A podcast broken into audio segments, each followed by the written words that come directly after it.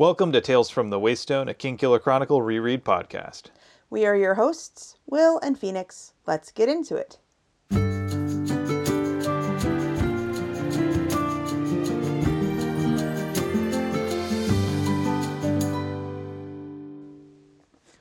Welcome to Tales from the Waystone, Season 2, Episode 22, Burying the Hatchet, where we will be looking at chapters 42 through 43 of The Wise Man's Fear through the lens of reconciliation.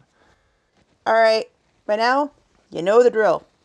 Each week, we will be examining a section of the Wise Man's Fear through a chosen lens and figuring out what we can take from the text and apply to our real lives. We will also take some time to explore models of practical wisdoms from the text with an Aristotelian phronimos of the week. After that, we will expand our understanding of our own world with an interesting fact and share a recommended thing of the week. Finally, we'll wrap things up with seven words from the book and seven words from our own lives. Before we begin, let's get some disclaimers out of the way. First of all, we are in no way affiliated with Patrick Rothfuss or his publisher, Daw Books. Second, spoilers abound. This is a reread podcast. We assume that you have read the book we are reading, or that you don't mind spoilers. Either way, the book we are reading is The Wise Man's Fear. We will probably also be spoiling things from The Name of the Wind possibly from the slow regard of silent things, and possibly the lightning tree, though that has yet to happen, I think. Oh well. Anyway, blanket spoiler warning. Also, a word to our community please be kind to yourselves, one another, and the creators of the worlds we love exploring. Also, don't kick people's slushies. All right. So now it's time for a 45 second recap. It's my turn this week, and so I hope you've got a timer ready. I actually have my phone this week. I don't have to borrow yours. I actually have it up. We are all completely ready. In three, two, one, go. With time on his hands, Kvothe goes to visit Devi and hopes that she'll land on renegotiating for savings. After a long, cold, wet slog to arrive at her door, Kvothe and Devi mend the hog and admit their mutual treatment was poor. While brooding at the end, Kvothe receives a letter from Denna's own pen telling of how she's making her life better. She's staying in Yill and studying the harp. After adventures with sailor bills, her tongue has grown sharp. In Elodin's lessons, the teacher for once gives a damn, for fellows learn to address stone, and creates a ring so glam. She's called it eight times to the amazement of the boys, and has demonstrated a control fine, though she knows it's no toy. 31.20 seconds. No cherries for me. Very good. Although, you know, Christmas is in a week from when we've recorded this, and chocolate covered cherries would be really good. Though we did miss the opportunity to inflict cherries on you from a gift we may have opened a little bit early because it arrived on our doorstep and it very clearly said alcohol. Yeah, that was a no go for me. The cherry Yeah, lemonade, yeah, fruit smoothie. ale. Yeah, it, it was just not for me. Like you took a whiff of that and you're like, nope, nope, nope, nope, nope, nope, nope. And I had it and I was very, very pleased with the fact that it was all for me. Good. I'm glad you were happy with it. I was. Anyway, so uh, let's go ahead and start in on chapter 42 Penance. Is this the answer to the question? Yes. Penance? No, 42. All right, carry on. We start off here, and Kvothe is for once finding time to catch up on some of those obligations that he hasn't really been able to fulfill of late, You mean like sleeping? among other things. So he's tried to pay a visit to Ari, but she's not going out in the snow, and looks like access to the underthing is both locked and iced over. Not that that's the sort of thing that would stop Kvothe if he really wanted to. He's also been working some extra shifts in the Medica, and he's played an extra night in Anchors as apology for having to run out early on one of his nights. He's also been working in the fishery on his secret project, and perhaps most importantly, he's been catching up on some lost sleep. I do like, though, that it starts off with since studying wasn't an option. Studying is an option. You have friends who probably took notes, even if you do not have money for paper. Also, you have friends who have brains that were in those classes that could help you remember things.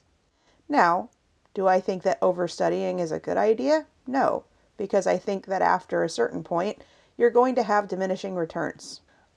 I also kind of think Kvothe has reached that level where just doing more studying isn't actually helping his mentality. And so I think that this reprieve from that normal part of his routine is doing him some good here. So, first of all, catching up on all of that missed sleep is really important. Let's not forget that he has been run ragged for the past several months. Absolutely. And that was my point, actually, is at this particular junction of his studying and university career, it really is more important to have a good night's rest.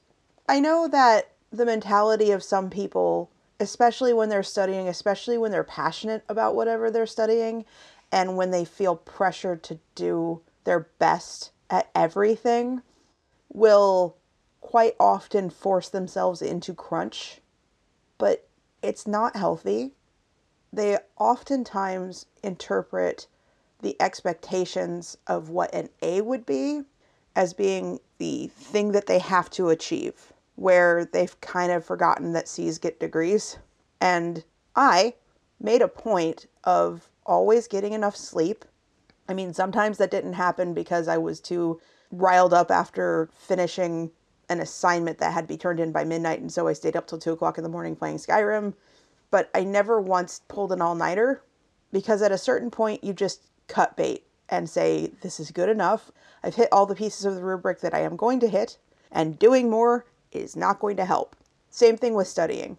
Doing more, generally at a certain point, is not going to help. Pushing yourself and not sleeping is not going to help.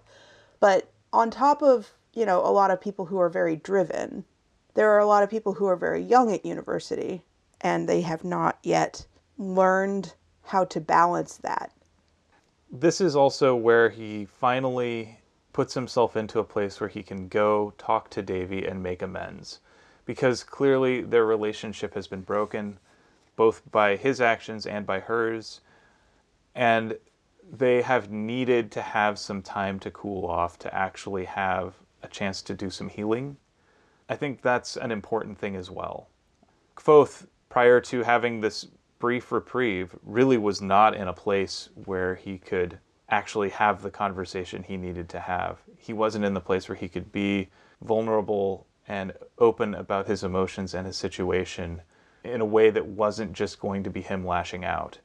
Especially with the plumb bob still stuck in his system, I think that at this point maybe he's using that as an excuse and what might be causing his irritability is that lack of sleep, is that overstudying, is that lack of tending to his mental and emotional needs. Exactly.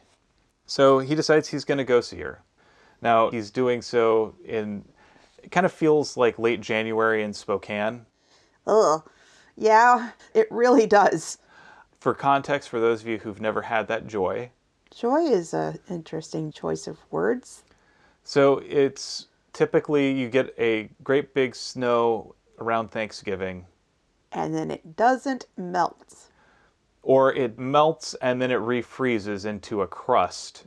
And then everything on the street just basically vacillates between being slushbergs and just slush. And so everything is cold and wet and gross. And dirty because also all of the cars, all of the grossness, everything just collects in the snow. Yeah. It's cold, it can be really miserable, and especially if you don't have a whole lot for insulation, if you don't have a good pair of boots. I mean, imagine going down the street, like, even if the sidewalk is shoveled, right? Walking down a slushy street, it's cold enough to refreeze. You have poor insulation on like you're wearing converse. Let's just yeah. say you're wearing converse shoes. Chuck taylors the original ones like no gore-tex or anything like that just basic canvas chucks. And jeans. Oh you are gonna be miserable. Because the snow is going to collect on your pants and form a crust and it's going to soak into your shoes almost instantly and it will be cold and wet and miserable. And this is what I get the impression of Kvothe's journey to Imre. Yeah. So he stops into some of his old haunts. He stops by the Eolian, I think, hoping to see a friendly face to gird himself with courage. Also, potentially to find a fire to dry off a little. Unfortunately, the Eolian is closed up tight because nobody's going to want to come out there, and you got to figure that their staff doesn't want to come in. You know, the streets are empty. And I mean, this is what Spokane can be like during that time of year. This is like, you know, mid to late January. There's not a whole lot going on. It's pretty sleepy. Most of the bars close early. The sky feels like it's shorter because of all of the steely gray clouds, You get uh, a fair amount of fog, frozen fog. and it's dark at like 2:30. It can be pretty gnarly and you're gonna feel yourself freezing like nobody's business. And Kvothe here, all he's got is just the one shirt, one pair of pants, and he's got his one pair of boots. He doesn't have a whole lot to keep him warm right now. He does have Fela's cloak. But even then, that's not an all-weather cloak. No, that's a fancy cloak. He loves that cloak and it's an iconic thing for him but he doesn't have something that's really good for keeping the rain off or the snow off. I mean like i love a good hoodie but it's not good for that kind of weather. No, no, no, no, no. yeah you need something that's going to have some sort of shell layer whether that is something full leather or faux leather as the case may be or you want something that has gore-tex or you know something that's going to resist wind and rain and that's really not what he's got right now. So he has to make do. So he finally arrives after this long lonely wet slog which you know i can empathize with. And i kind of feel like pat may be talking about some of his own experiences because he went to eastern washington university and wsu so he's been in that cold eastern washington winter and he knows what that feels like Yeah, as bad as Spokane can be, Pullman is a little bit worse, actually. Yes, yes, indeed. Especially when you're between terms and people have gone home. All the campus closes up, and a lot of the bars are a lot more empty. There's not much to do. It can be pretty sad. A college town when everyone's gone home. Ugh. So when he gets to Devi's door, she's initially kind of put out to see him. What are you doing here? Why are you this dumb? Finally, she has him come inside, and like he's trying not to look too pathetic. Too late. And so for once, he's actually not trying to put on any airs or cop an exaggerated thing for the sake of emotional appeal. He literally has blue fingernails And he's doing his best not to look at the fire. and go, but, but, but, but. And then that crust of slush just falls off of him. I know. I feel so bad for him here. Like, it's a tough position that he's in. I feel bad for Devi. Right? He's tracking all kinds of mud and grime and wet and ice into her home. Right. And that Shirt. melts. Ugh. We've actually had a situation where one of our friends had given us a mattress and box spring that we were planning on using as a guest bed when we moved. And we had to keep it in our garage. And we forgot about one crucial thing after it snowed and we took the car out. The slush from the wheel well of your car melts and spreads and we barely saved our poor mattress and box spring from the icky and disgusting.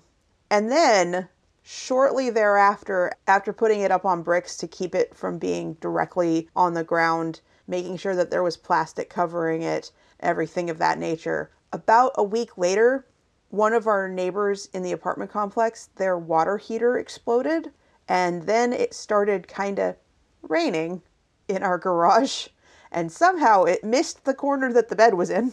Thank goodness. But I discovered this by going into the garage while you were away to have your interview in Oregon. And I had to go to the office at the apartment complex and just go, All right, so it's raining inside my garage? What do? It was not fun. No. But again, snow melts, Yes. spreads. That's the point of my story. So Devi starts by saying, if you're trying to look pathetic, it's not working. And then, well, actually, it kind of is. I do like seeing you miserable like this. Yeah. Like she thinks that he needs to have a comeuppance. I mean, kinda, but she is the source of a lot of his recent misery. Some of that known, some of it unknown, as we'll get to here. And he's also feeling, I think, humbled at this point, and that's really the key. Kvothe, for so much of his academic career, is defined by pride.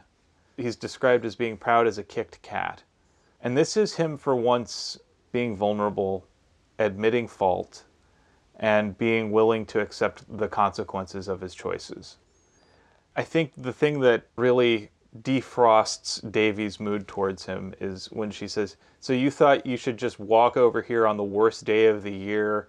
Is that what your decision making was? And he responds, Well, no, it was more I just felt like we really needed to talk, to have a real honest conversation together.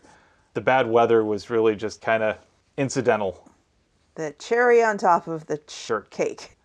And that, I think, helps her also understand that he is not coming to accuse her of anything, that he's not trying to weasel out of anything.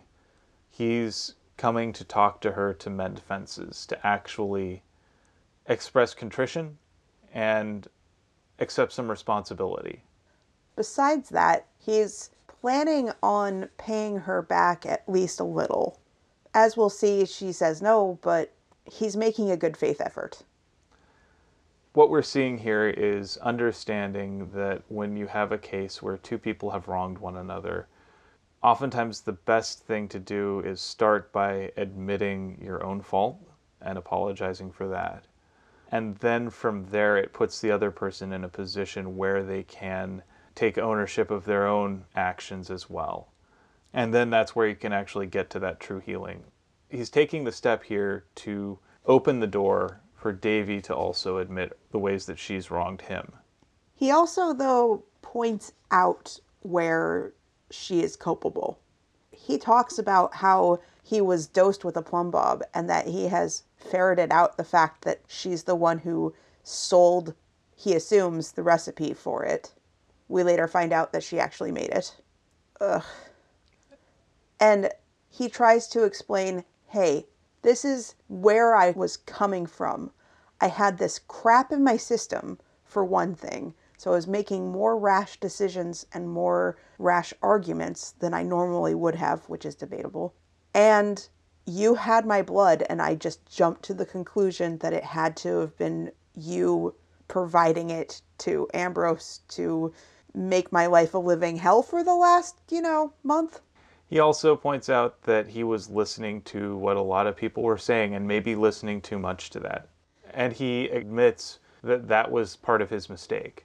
With all the people telling him that Devi's dangerous, Devi's not a good person, Devi is out for herself and will screw you over in a heartbeat. So that admission that he had been wrong to make that con- jump to that conclusion, and that he also understands, you know, what happened with the plumb bob, and he kind of wants her to understand just how much he was hurt by that, and what the effect was on him, and how it's still affecting him. And Devi admits that yes, she did sell it. She didn't know that it was going to be given to Ambrose and that it was intended for Kvothe. Doesn't make it any better, and I like that Kvothe at least puts the stinger out there of, but you knew it was for someone. Right. That treatment could have been for anybody, and Devi was more or less okay with it.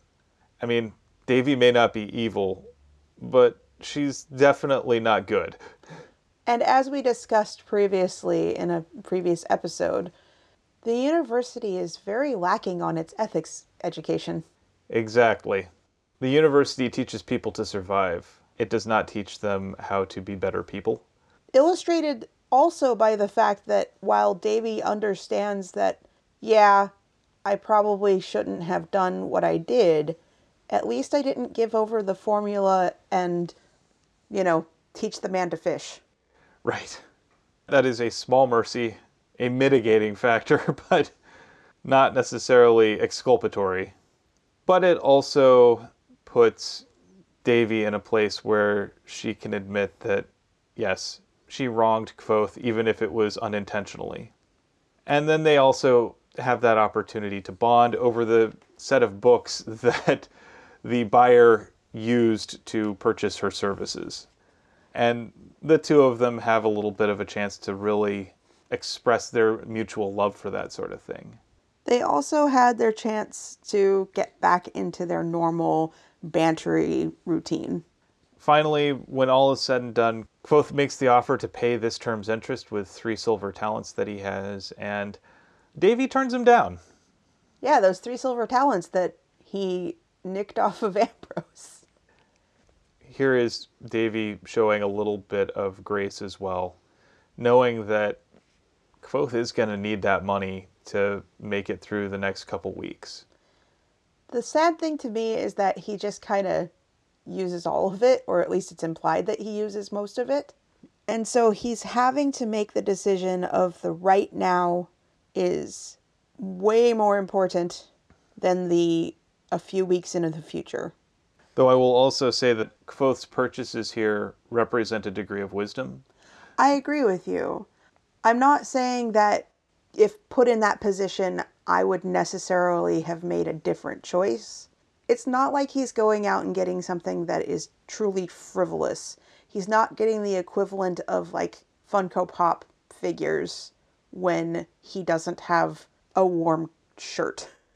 So he uses that extra seed money to buy three new shirts, a new pair of pants, some thick woolen socks, as well as a hat, some gloves, a scarf, and then a few gifts for Ari. And just to recount what these are, because these will probably be important later a pouch of sea salt, a sack of dried peas, two jars of peach preserves, and a pair of warm slippers, plus miscellaneous supplies, so lute strings, ink, and six sheets of paper. So he's buying the things that he knows he's probably going to need. These are the things that will help get him through the winter and hopefully put himself into a position to thrive in the spring. There is one thing that he does purchase that, in theory, he probably could have built himself in the fishery, but he would have to explain himself a little bit. So he just, you know, buys it. Also, there is some wisdom here. He's not my Phronimos. That is never the case. But there is some wisdom here in purchasing something that somebody else has crafted, even if you are capable of doing said crafting. I am capable of doing lots of crafting. I have supplies to do lots of crafting. I am also a big proponent of going to craft fairs and farmers markets and paying other people for having crafted the thing that, yes, I am technically able to do. Right, because Kvothe has finite time too. We know that Kvothe, while clever, has lots of stuff on his plate right now. And while he could go to the fishery and make himself something, he probably would still have to pay for the materials on it since he wouldn't be selling it, so he wouldn't be making a profit on it.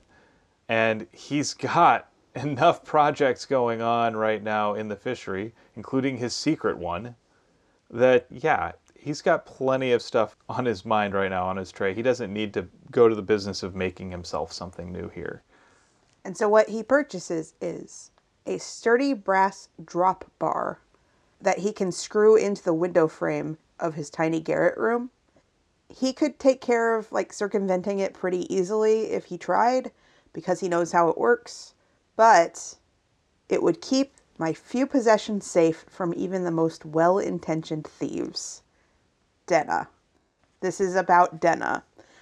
He appreciates what she did for him, but my God, it caused so much anxiety that he doesn't want to deal with that crap again. Yeah, it's perfectly sensible. A little bit of basic home security for himself. I can understand it. He doesn't have much, so what he has, he wants to protect. So, moving on, let's talk about chapter 43 without word or warning. With Kvothe at anchors, brooding over Denna's ring, when he receives a letter. Guess who it's from? Uh huh. One of the things I find that's amusing here is our letter carrier mistakes Kvothe for the innkeeper. It's kind of a foreshadowing moment. And we've known that Kvothe does have a certain affinity for innkeepers. They have been people who have shown him kindness and hospitality pretty consistently. Usually, innkeepers are portrayed as folk that Kvothe is sympathetic to because they are taking people in out of the cold, giving them a hot meal. He's been on the receiving end of some charity from innkeepers in the past, and I can see how he might appreciate that. But apparently, he has a proprietorial look to him. According to the letter carrier, Kvothe has a proprietorial air about him. And I can kind of see it. Kvothe is the sort of person who, when he feels comfortable in a place, starts to feel like he owns it. But it also shows that he still has that kind of ageless quality as a 17 ish year old. This is also another chance for Patrick Rothfuss to kind of dig at all the people who can't pronounce Kvothe. Kavathi. Kavothi. Uh, just Kvothe. So, this letter bears an interesting crest on it, which is a stag rampant standing before a barrel and a harp. I'm curious whose sigil that actually is. So am I. I really want just a book of all of the back lore.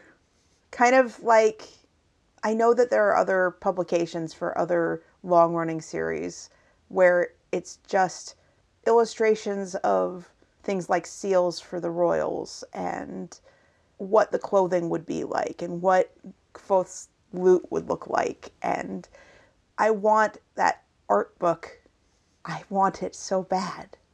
That needs to be a project that Pat takes on and actually finishes. when he cracks the seal, Kvothe reads this letter that Denna wrote, we don't know how long ago, just because it appears to have taken a fairly circuitous route to get here. Right. The most recent place it was picked up was Tarbean. And before that, it was in Jinpui, and then before that, who knows? Well, at a certain point, it was in Yill, because that is where Denna is, or at least was, when she wrote this. She mentions that she's pretty much run out of prospects in Imre, which I suspect have something to do with her falling out with Ambrose. He seems to be the sort of person who will leave a snotty Yelp review for everything. I mean, yeah, I kind of figured burnt everything to the ground the same way that he did to Kvothe, except Kvothe is stubborn and stayed. Well, and also, Kvothe has something else that he can stay for, which is to say the university. And at this point in his life, it's all he knows. So he's sticking around. So, anyway, she's staying in Yill now, but meanwhile, she had some adventures in the small kingdoms where she got to see two armored companies clash with one another. We also know that she got to meet an Adem mercenary, who I'm wondering if that mercenary is one that we will meet when Kvothe goes to Adem. Like, I'm wondering if it's Vashet, or I wonder if it might be Penthe. Or Carceret, even. Oh, goodness, if it's Carceret, that would, um, yeah. And she's also spent some time on a sailing vessel where she's learned a lot of knots as well as novel swear words. And we will see some of those knots appear in her hair. Then she closes by asking how his lute case is holding up. I think this is also another little bit of reconciliation. There's a part of Kvothe who feels wounded by Denna's absence. And this is her explaining where she is and that she's safe and that she still thinks of him. I like that she says, I think of you often and fondly. I can attest to the fact that when you are separated from someone, it is really easy to believe that they don't think about you, even if you think about them. It's really easy to think the worst of people. And my advice to those of us who kind of take the darkest path is to knock it off, damn it. give people the grace to believe that they are actually thinking about you, even if you don't see any direct evidence of it. It's similar to advice that I have given other people. When other friends of mine have had something good happen and they want to share it, and they are afraid to share it because they feel like no one wants to hear their good news, because they don't want to be annoying or make anyone feel like they're rubbing their good fortune in other people's faces. This is kind of the opposite problem to what social media curation can do. I've actually asked one of my friends who was very nervous about sharing some amazingly awesome news. I've asked them, but when I have good news, are you happy for me? Yes? Okay, then why do you think that if you have good news, I wouldn't be happy for you? And that stopped him in his tracks and made him think about it. Believe better of others, especially if you would be friends with that other person. Accept that people will be happy to hear from you. And also understand that even if there may not be an easy way for them to directly show how much they're thinking about you, they most definitely are thinking about you. Like during this pandemic, we have been kind of isolated. We moved away from where most of our friends are. We've moved away from friends multiple times, but we still have contact with a lot of them from Spokane, from Seattle. I have contact with some of my friends that I made in Medford. There are ways to keep in touch with people, even if all you do is send memes back and forth via text. That's kind of my primary way of communicating with some of my best friends now. It's a love language. So Kvothe gets this little bit of closure that he's needed. The mystery of where Denna is is, for now at least, solved. I want to know if you think that there's anything at all significant about the random amounts of capitalization in Denna's letter, or if you think it's just because she's drunk. I think it's because she's drunk, and it's also a medieval era where proper spelling is not really something that's happened yet. Fair enough. So her tripping up over how you spell furtherance. Right. It sounds like she's a lot like me. So someone like Denna who doesn't have formal education really. She's clever and she's smart. She's obviously taught herself to write, but she's not necessarily going to understand certain formal things like capitalization and things like that. And honestly, it's not that important. We are assuming, though, that she is uneducated. We've inferred that. I think it's a reasonable inference based on what we know about her so far. So she's had to pick up a lot on her own. She is mostly self taught in a lot of ways through hard lessons. That's the sort of thing that just happens, especially also if you're thinking, okay, I don't have oodles of free paper, so I make a mistake. I'm just going to plow forward. I'm not going to go back and try and fix it. You're writing in ink, you know? And then we get another reference in this letter about how Denna has asthma and how previous winters, when she spends it in places that get cold and damp, she essentially spends them in a sick bed. Yeah, there's something to be said for going to warmer climes in the winter. And so then we move on to Elodin's class. And this is an unusual occurrence because Elodin's actually on time. I love the note here about Elodin showing up in formal robes, but unlike when he is appearing in front of the council or with the other masters, here he actually looks like he means it. Like he's actually pressed them, they seem to be fitting, he's wearing them well. He's not being forced, therefore he's okay with it. I think there's something more to it. So I think Elodin is someone who truly is a teacher at heart. He just happens to be the teacher of a subject that is damnably difficult to actually teach. As such, when he wears the robes, it is out of duty. But when it's in front of the masters, when it's on the horns or whatever, and he's wearing the formal robes, that's an obligation. This is the actual duty I think that he feels truly called to, that he feels strongly motivated by, and that he genuinely loves. Because here he is to celebrate a student it's his students that he cares about, not the pomp, not the circumstance, not the prestige of the masters or anything like that. It's seeing one of his students flourish and celebrating and honoring that student. I think there's something really secret and wise there. And it's telling about Elodin's character, I think. Well, let's think about it. My preference for normal everyday clothing is very casual jeans and a t shirt. My preference while I am working jeans and a t shirt. I do computer work. I don't have to have a customer facing anything ever. At least not with my physical appearance. Do I like to get out of the loungewear and out of the pajamas? Yes, because there is a different feeling between loungewear and pajamas, jeans and a t shirt, and dressing up.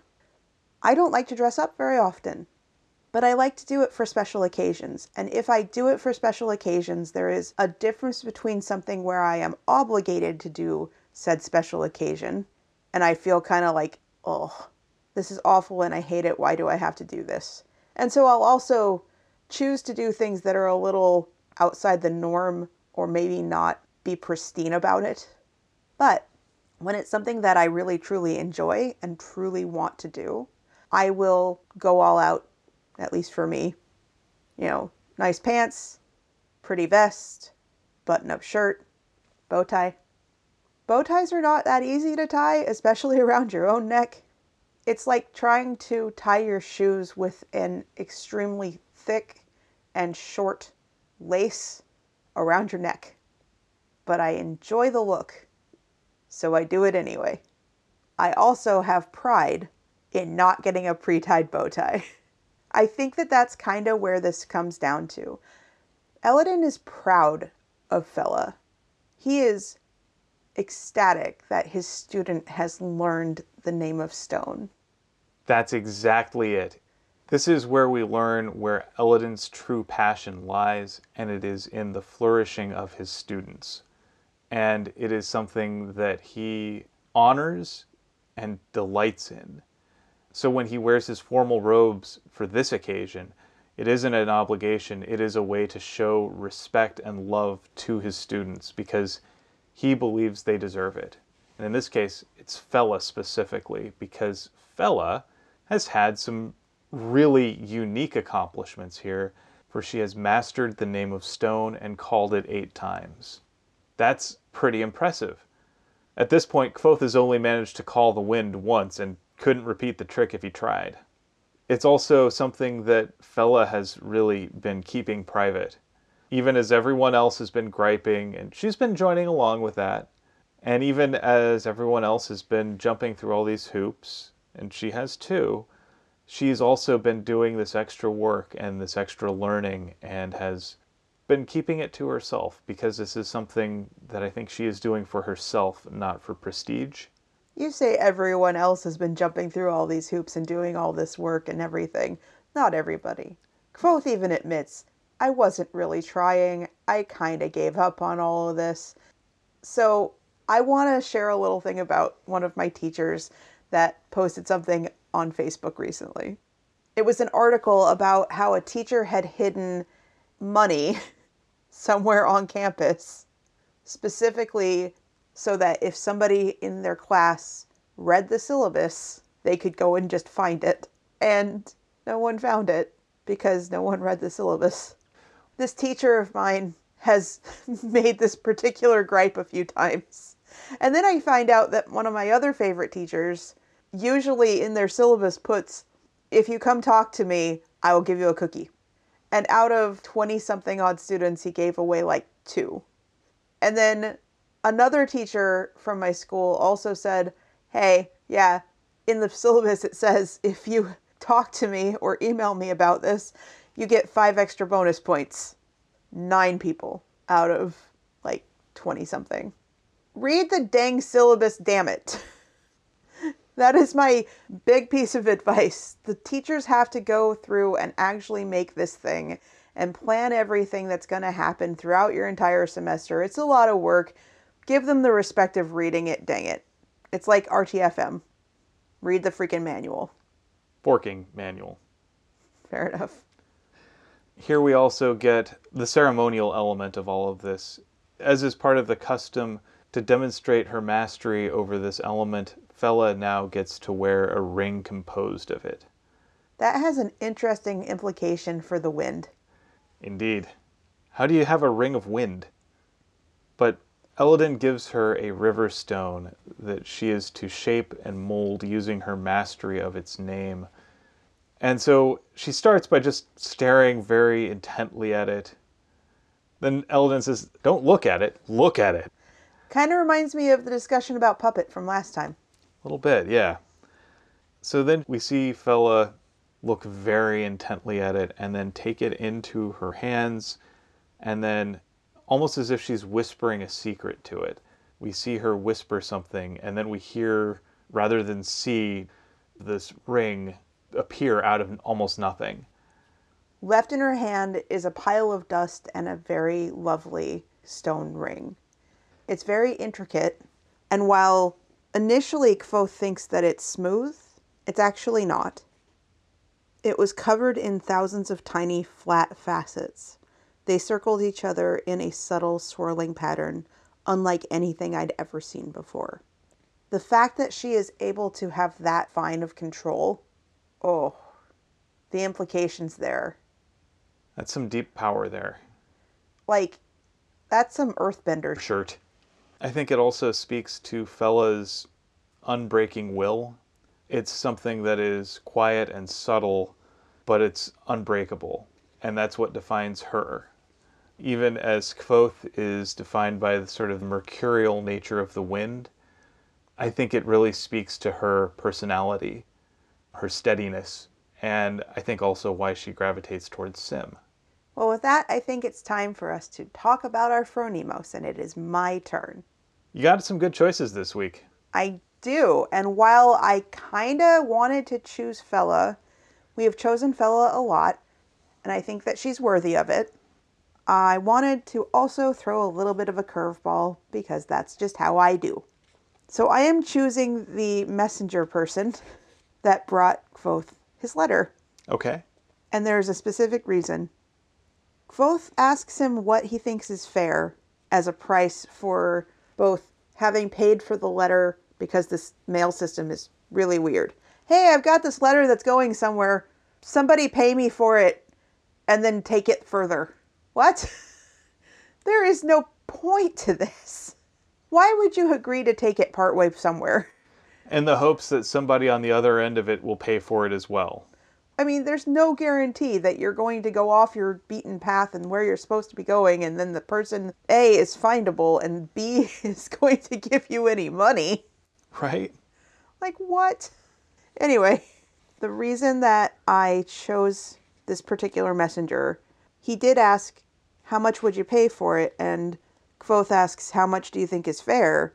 And instead of price gouging, he kind of undersells and the reason that I am going to call him my Phronimos this time is specifically that he asks after making the negotiated deal, Would you have paid me more? And Kvothe says, Yeah, I probably woulda.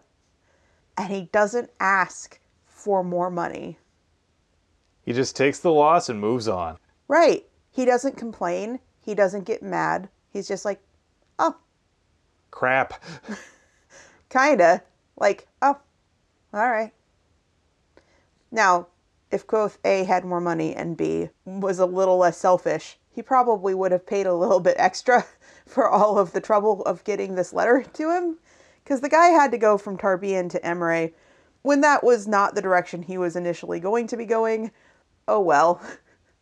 But I know that I have a problem figuring out what a fair price would be because I tend to undersell my value. I tend to also undersell the value of the things that I make. It's easy for me to say, well, I paid this much for all the materials and I don't really think that anyone wants to pay more than X amount. And it's something like, if I didn't want to pay more than X amount, then why would I expect anyone else to pay more than X amount? And then I just wind up circling myself down into my time is worthless, which isn't fair. And while he doesn't quite go into my time is worthless territory, he does undervalue his services. And then he kind of recalibrates. He also notices the air of that timeless adult-ish quality in Kvothe.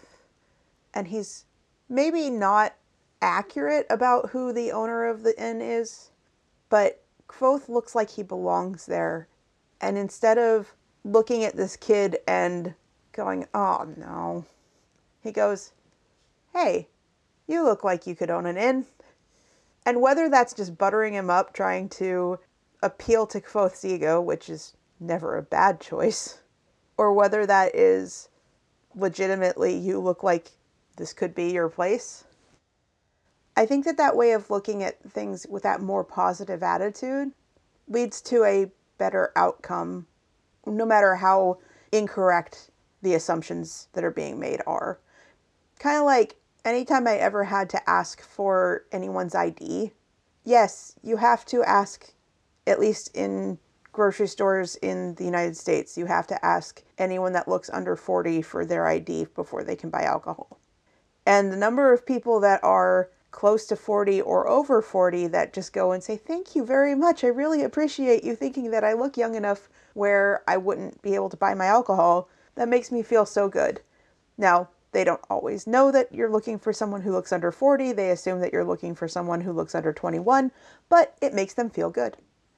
And making someone feel good generally leads to a better outcome when you're asking them for something like money.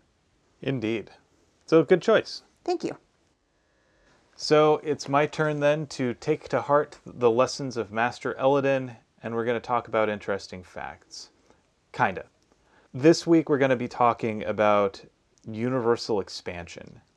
So, historically, our observations of universal expansion have estimated the universe's age at approximately 13.8 billion years. However, a new set of observations from the Hubble Space Telescope places that age at closer to 13 billion years. So, minus that 0.8 billion. That's a lot, actually. That is a lot. That's not just a rounding error. So, while that discrepancy seems relatively small, it places cosmologists and astronomers in a place of unusual tension. So, the original model was based on observations of supernova and Cepheid pulsars through the Planck Observatory Terrestrial Telescope, while these new observations come from Hubble's orbital platform. Scientists have gone through all manner of potential mitigating factors, whether it was weather at the time of the initial observations or there's something weird going on with the optics, all kinds of stuff. Like they have tried to factor out everything. And nothing so far has been able to explain this discrepancy, which is an unusual place to be. Now, to be fair, this tension is baked into the scientific method. Scientists evaluate theoretical models based on their ability to explain and successfully predict outcomes, and when they encounter a deviation so significant, it means one of two things. So either A, there was a complicating factor in one or both sets of observations that wasn't taken into account, or B, there is a previously unknown missing ingredient at work in the universe whose existence scientists are only able to infer at the moment. In this case, they've been unable to find any complicating factors that could alter the observed rate of expansion to the degree their data seems to indicate, which implies some manner of dark energy that may be in play accelerating the rate at which our universe expands. They call it dark energy not because of the absence of light or anything like that, but because they've been unable to observe its properties directly and have only been able to make inferences about it based on their indirect observations of how it might be affecting other celestial bodies. So that's just something that's really fascinating to me. These are people who are some of the top of their game and they understand that it's natural for models to be broken and that while they talk about it as a crisis in cosmology, really what it means is that this is an inflection point where they are at a point where they have to either revise or completely discard the old model. And no one is really sure which way they're going to go. Everyone is really fascinated by what this could mean. There's a lot of curiosity about it. And this is just one of those reminders that it's okay to be wrong. In fact, it's expected that you're going to be wrong a fair amount of the time, and that's part of the point. And discovering those places where you're wrong is just as important as these grand eureka ideas. It also leads to a whole lot of unusual things where we don't know what's happening. This is where scientists actually kind of love to live. This is the stuff that justifies their research. This is the stuff that reminds them of just how little we actually know about our universe. This is why we do the research. It's not because of the stuff we know, it's because of the stuff we don't know. And I think that's just a really fascinating way to view the universe, knowing that we're going to make mistakes. We're going to have things wrong and we're going to discover new things. We can only discover new things if we've been wrong about things in the past. One thing I also like is that it implies that iteration is not only acceptable, but it is the right way to go about things. Right. It's expected. Like this is this is the way the system is set up to work. Like the scientific method isn't a body of knowledge. It's a framework of understanding and it's about how we get knowledge as much as what we know specifically. It's as much an epistemic practice as it is a rote memorization practice. Having a loose hold of what you understand versus a tight hold of what you think you understand.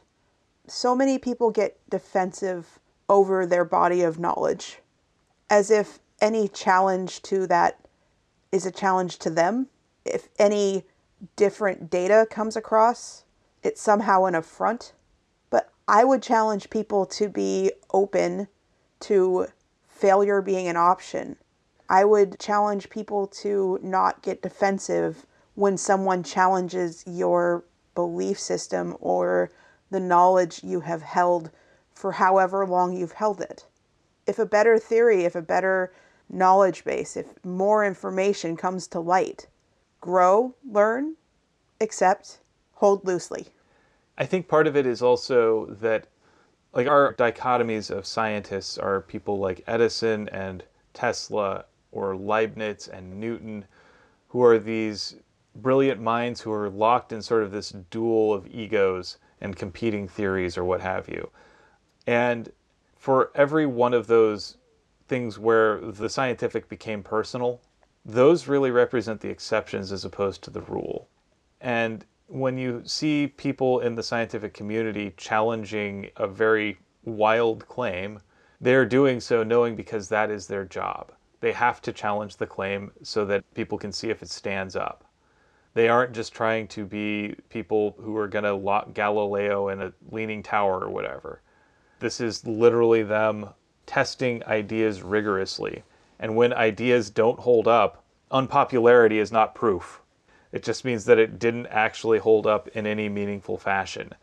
The scientific method as it exists now is far more refined than it was in the Middle Ages and it's far more refined than it was during the British Enlightenment.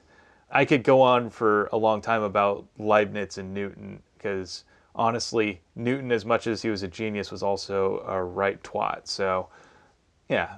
That doesn't need to be bleeped because no. we're not. We're not British. Okay.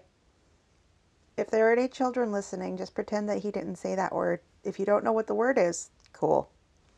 Newton was a jerk. Let's put it that way and he also misinterpreted Leibniz's stuff in the most catastrophizing way possible.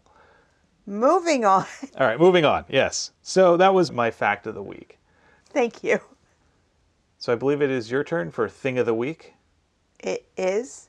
My recommendation is that everyone go and check out a recording of Pat reading the prologue to Doors of Stone. Presumably, if you're listening to us talk about the Wise Man's Fear, that means that you have read through all of it and you, like us, are eagerly awaiting the next book. Remember that you are passionate and excited and happy, and don't let time sour that excitement. And please don't kick people in the slushy. Watch the recording and you might understand why I said that again. But for one thing, I really like hearing Pat's reading voice. If you want more of it, just listen to the audiobook of The Slow Regard of Silent Things. The cadence is so relaxing that I can kind of let my mind go into a state where that book makes more sense, where Auri's thought process makes more sense. But just listening to Pat read the prologue, whether or not that's the prologue we get in the final version, but listening to him read it is just peaceful and loving and kind. And the whole hour of recording, he answers some questions beforehand. He's trying to make sure that as many people as can possibly be around to hear the prologue are on the stream before he starts. And he came up with a wonderful new shirt idea, and I really need a shirt that says, Don't kick me in the slushy. I'd love that to be illustrated by Nate Taylor. I can imagine what it would look like. So can I. Or don't kick Pat in the slushy. Come on. Don't kick anyone in the slushy. Absolutely. But that's my recommendation. Go check out. There's a whole host of people who have put this up on YouTube. It was originally on Twitch. I think it's archived on Twitch. I don't use Twitch very often, but it is what it is. And it's mostly, from what I understand, a way to watch a whole bunch of people play video games. Among other things, yeah. But that sounds delightful. And if I wasn't using a lot of my time and attention that I could focus on computer stuff, on editing this, I might watch more Twitch stuff, but I don't. So, anyway, it is my recommendation that you go and listen to him read it. Also, there are a few people that have transcribed it, so if you really, really, really feel like you need to read it, you could probably find someone on Instagram or Facebook or something that has shared it or read it. But. It got me excited. It reminded me of how that first prologue really pulled us all in. And it has similar cadences, it has similar hints and foreshadowing without really revealing anything. It's there to draw us in, and it reminds us of why we fell in love with this world in the first place, why we're doing this podcast. So, yeah, I agree with that recommendation. Thank you. So now it's time for our seven words. You have the books this week. What'd you pick? So, I had a fair number of choices. I'm still not exactly sure what one I wanted to use officially. Let me read a few off. You never do things the easy way. The weather was just a happy accident. It's better than handing over the formula. Devi snorted indelicately and rolled her eyes. How much do you think is fair? I think of you often and fondly. Namers walked these streets like tiny gods. My efforts had been half hearted at best. Still grinning, Elodin held out his hand. And, don't look at it, look at it. Do you think that last one, maybe? I think that last one. Okay. Good call. Thank you.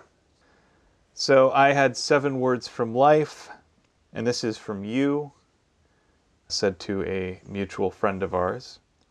Ooh, that's a lovely set of Lego. For context, our friend got their son the gingerbread house Lego set for this year as a Christmas present. And he got to open it a little early. And they sent a picture, and I knew exactly what set it was, even without really seeing the set in the photo. It's kind of at an angle with like a glare coming off of it, but I knew what it was. And I think it's wonderful and perfect. I can't wait for when we can have like a little Lego Christmas village set up in one of our rooms. It has to be in a place that the cats can't get to. Sokka would destroy anything that we tried to build. little trouble muffin. The thing about it is like I am aware enough of what the current sets are. I am aware enough of all of these lovely things that Lego has come out with. We are in a room full of it. And it's one of those things that brings me comfort because my dad used to very patiently, when I was six years old or younger, explain how the instructions wanted you to build things. And having watched a different one of our friends work with their child on building things based on the instructions, parents who help their young children with Lego sets have the patience of saints. And it just brings that joy and comfort back. Aw. You do know your Lego. I do know my Lego. One of many things I love about you. Thank you. With that, I would love to thank you for potting with me. Thank you for potting with me. And thank you for listening to Tales from the Waystone. Join us next time on Tales from the Waystone as we cover chapters 44 through 46 of The Wise Man's Fear through the lens of narrative discipline. We would like to thank our friend Shawnee Jang for our theme music. And many thanks to Patrick Rothfuss for creating a world that we've enjoyed exploring. Audio production, editing, and social media coordination courtesy of me, Phoenix McCullough. And project management and writing courtesy of me, Will McCullough. If you would like to help support us and have the means to do so, please consider becoming a patron on our Patreon page, patreon.com slash waystonepod, where you can get access to our show notes, early access to the pod, special bonus pods. Right now we're doing a whole series on the Sandman, and hopefully you heard our little snippet a couple weeks back. We also have posters and other artwork and potentially other tiers should anyone have a good suggestion of what we can offer. And with that, here's to one more day above the roses. To one more day above the roses. Ding!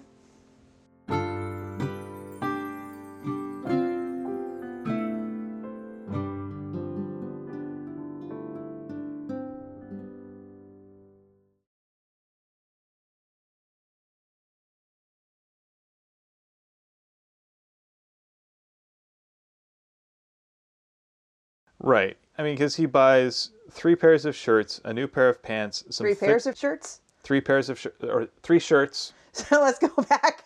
Three pairs of shirts. Yeah, so he uses this extra seed money to buy three new shirts, a pair of pants, some thick woolen socks, which are worth their weight in gold, if not more, plus some hat, or Some hats. plus a hat, some gloves, a scarf, I'm sorry.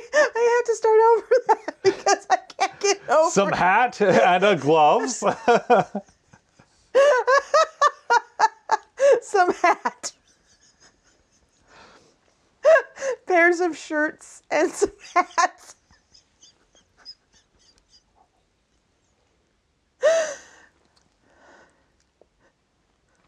you done? Nope.